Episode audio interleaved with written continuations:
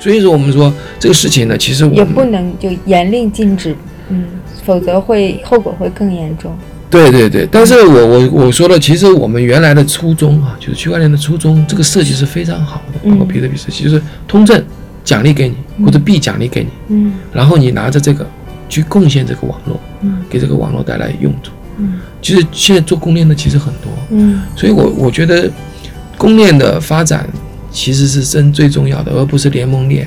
我们联盟链比较产业链嘛，产业链其实发展是不好的，名声很响，但是很不好。嗯虽然政府说区块链应用啊，什么 FinTech 啊什么的，其实他忘记了一点，就是说你这个用在激励上很关键。嗯你不能说他出了币就不能就不行。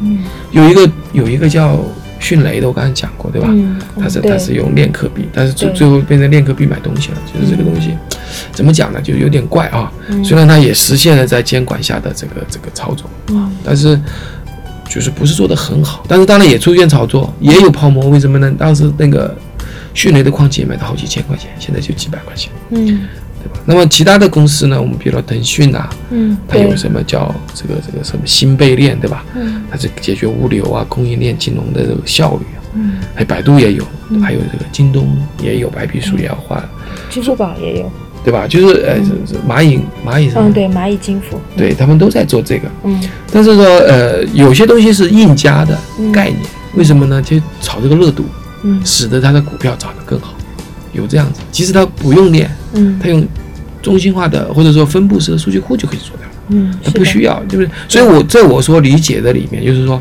嗯，第一个，呃，你要做公链，嗯公链，然后公链的应用。嗯。这个逻辑完整，要有实体，嗯。这个是很重要，不是那种什么百币猴、千币千币、千倍币、百倍币、一倍呃一币一别墅、一币一人模，嗯。啊说哈，这种呢嗯。充满了这个我们叫做狂野西部啊，什么投机啊、嗯。骗人呐、割韭菜啊，嗯。这个现象不是在币圈里有的，嗯。只不过币圈把原来在传统行业里面有的事情放大了。难道股市里没有没有这种割韭菜吗？嗯都有。是 P to P 里面没有这种诈骗吗？没有传销吗？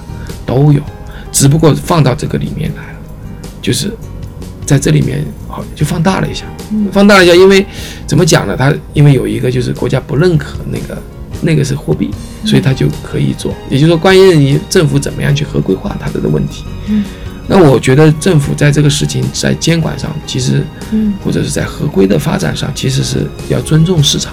嗯不能说切开来，就是我一刀我切，哎，对，一嗯完刀切。全禁止，对我看央行还有一些地方发的那些嗯指令，就说好像就是区块链技术就是区块链技术，嗯其他跟 token 数字货币有关的都都不行。那除非正规军，就中国央行嗯发的发的数字货币才是真正的，因为有权威性，嗯其他都不行。实际上，我觉得最最权威的不是法律背后的，嗯就像黄金，它没有法律所规定它怎么样有价值，嗯而是众人认同的，嗯这就是嗯对吧？当然觉得这个能吃，它能吃，不是说你规定它是能吃的，它就可以吃，不是的。大家通过市场，嗯通过竞争，觉得哪些是好的，哪些不好。其实我们我可以讲，最近的一些很多骗人的项目，嗯。它骗起来，最后大家都会上当，会亏钱的，后来就会退场，就不需要你监管，他们自己都认亏了。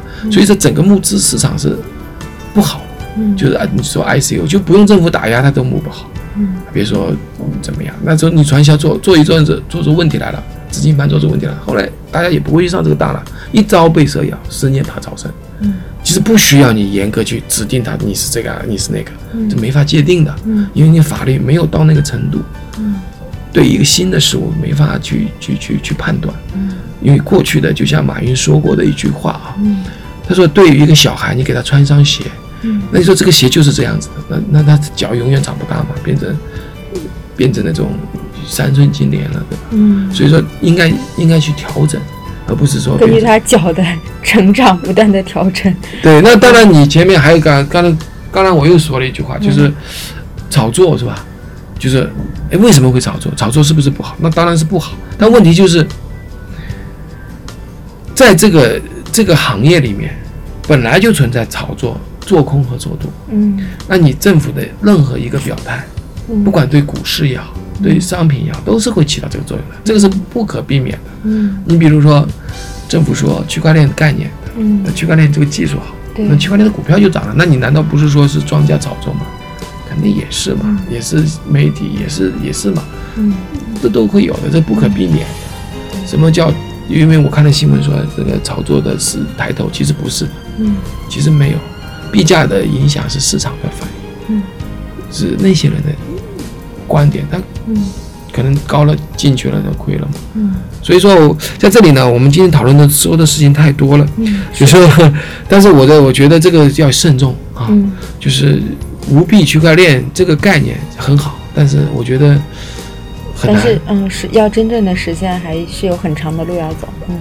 嗯，不一定有，嗯。不一定是这个路，因为激励机制没有。嗯。啊，就是说怎么样，就是回到原来的话，奖励的原来其实就不是钱，嗯，就是一个符号，数字符号。嗯之所以有钱，大家认为这个网络值价钱，我我认为值钱，你认为值钱才该才该是值钱的，嗯不是反过来说我这个值多少钱的，嗯没有的。嗯你要去说服很多人，嗯而这个说服的过程其实是共识和自愿的过程。嗯有骗局的骗局迟早会戳穿的，嗯所以说我们不能反过来去讲。那这个这就需要大家普及这方面的知识。嗯，是的。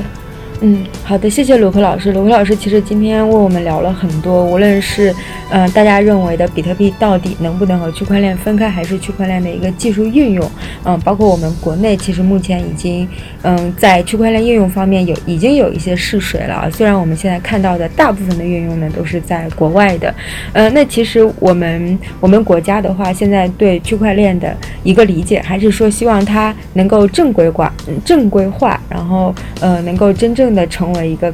呃那个什么金融科技发展的一个真正的风口哈、所以也希望说我们大家可以从正确的角度，嗯、和正确的一个态度来认识这个问题，嗯，那呃，卢克老师还有没有什么要为我们补充的？没有没有，我就希望大家呢，其实嗯呃，就是我觉我们叫现实 reality，、就是嗯 face reality，、嗯就是面对现实，嗯不要去军营就去换出来一个新的现实。嗯现实是这样，怎么样去适应，嗯。怎么样去了解，嗯。去接触，不是不能说这个不存在，就比如区块链现在和虚拟货币在一起，你不能说、这个不应该在一起，嗯。然后应该是这样的，你这个才是知识正确，你这个是不是知识？嗯。不，你是回避现实，嗯。现实就是这两个是在一起的，嗯。但是你怎么样去引导，嗯。去去发掘里面的有价值的东西？嗯其实我觉得是金子总是要发光的，嗯你不能去把金子当沙子，嗯把倒倒这个洗澡水的时候把小孩也倒掉嗯。啊，就这样。所以说，大家不要对比特币或者加密货币啊，就是一刀切，还是要辩证的去看待它啊。那我们今天的节目就先到这里，那我们下期再见。啊，听众朋友再见。